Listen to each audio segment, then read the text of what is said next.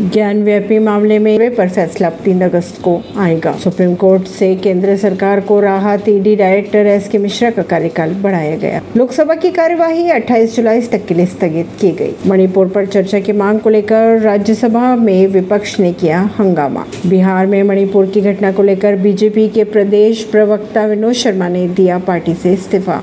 महाराष्ट्र के चंदरपुर में कहर बनकर गिरी आसमानी बिजली, छह लोगों की मौत की खबरें आ रही है सामने। परवीन सिंह नई दिल्ली से।